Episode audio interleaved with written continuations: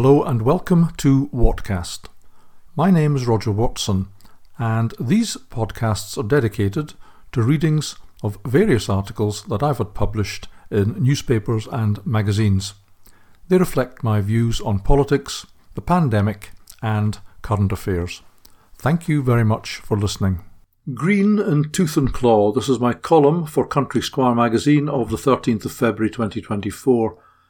Published under the auspices of the Bruges Group, Green in Tooth and Claw by Neil McRae, no stranger to the pages of CSM, is an action packed tour through scams perpetuated by the Green Movement. This is not a scientific treatise demolishing the Green Movement, especially its Malthusian zero carbon slogan, for that see Not Zero by Ross Clark. Rather, it's an explanation of the origins of the climate change emergency, its dramatis personae, and its true aims and objectives. This is etiology for the inquiring mind rather than an armoury for the debater. Nevertheless, it's an etiology with which any debater ought to be familiar. Subtitled The Misanthropic Mission of Climate Alarm, the author, who definitely has a way with words, entertains and informs in equal measure.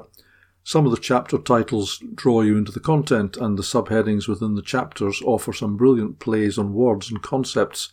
Thus, the chapter titled The Secular Vatican and Its Missionaries has the Ten Commandments, the Celsius Creed, and my favourite, Miraculous Models, a play on the sacramental miraculous medals carried by many Roman Catholics.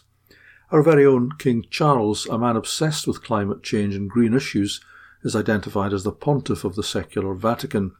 Here the author may have missed a trick, as it's becoming increasingly clear that the actual pontiff, Pope Francis, has fallen hook, line, and rosary beads for the concept of the climate emergency and could just as easily be the pontiff of both Vaticans, sacred and secular.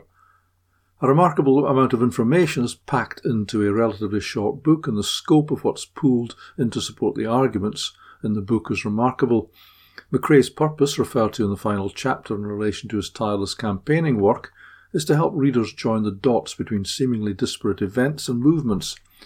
We've long been gaslit about the climate emergency, but it was a peripheral issue.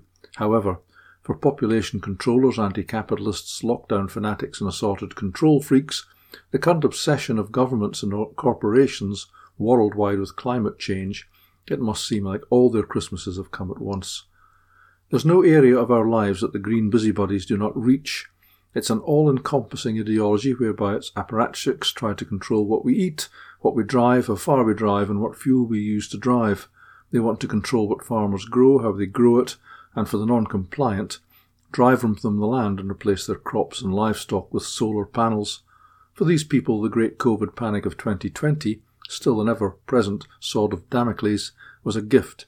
Not only did it show them what needed to be done to paralyse populations, the world economy, and international travel, it showed them that it could be done. This book is both scholarly and incisive. For the uninitiated, it will contain a great deal that they did not know. This podcast was produced in association with youthpublicationslimited.com.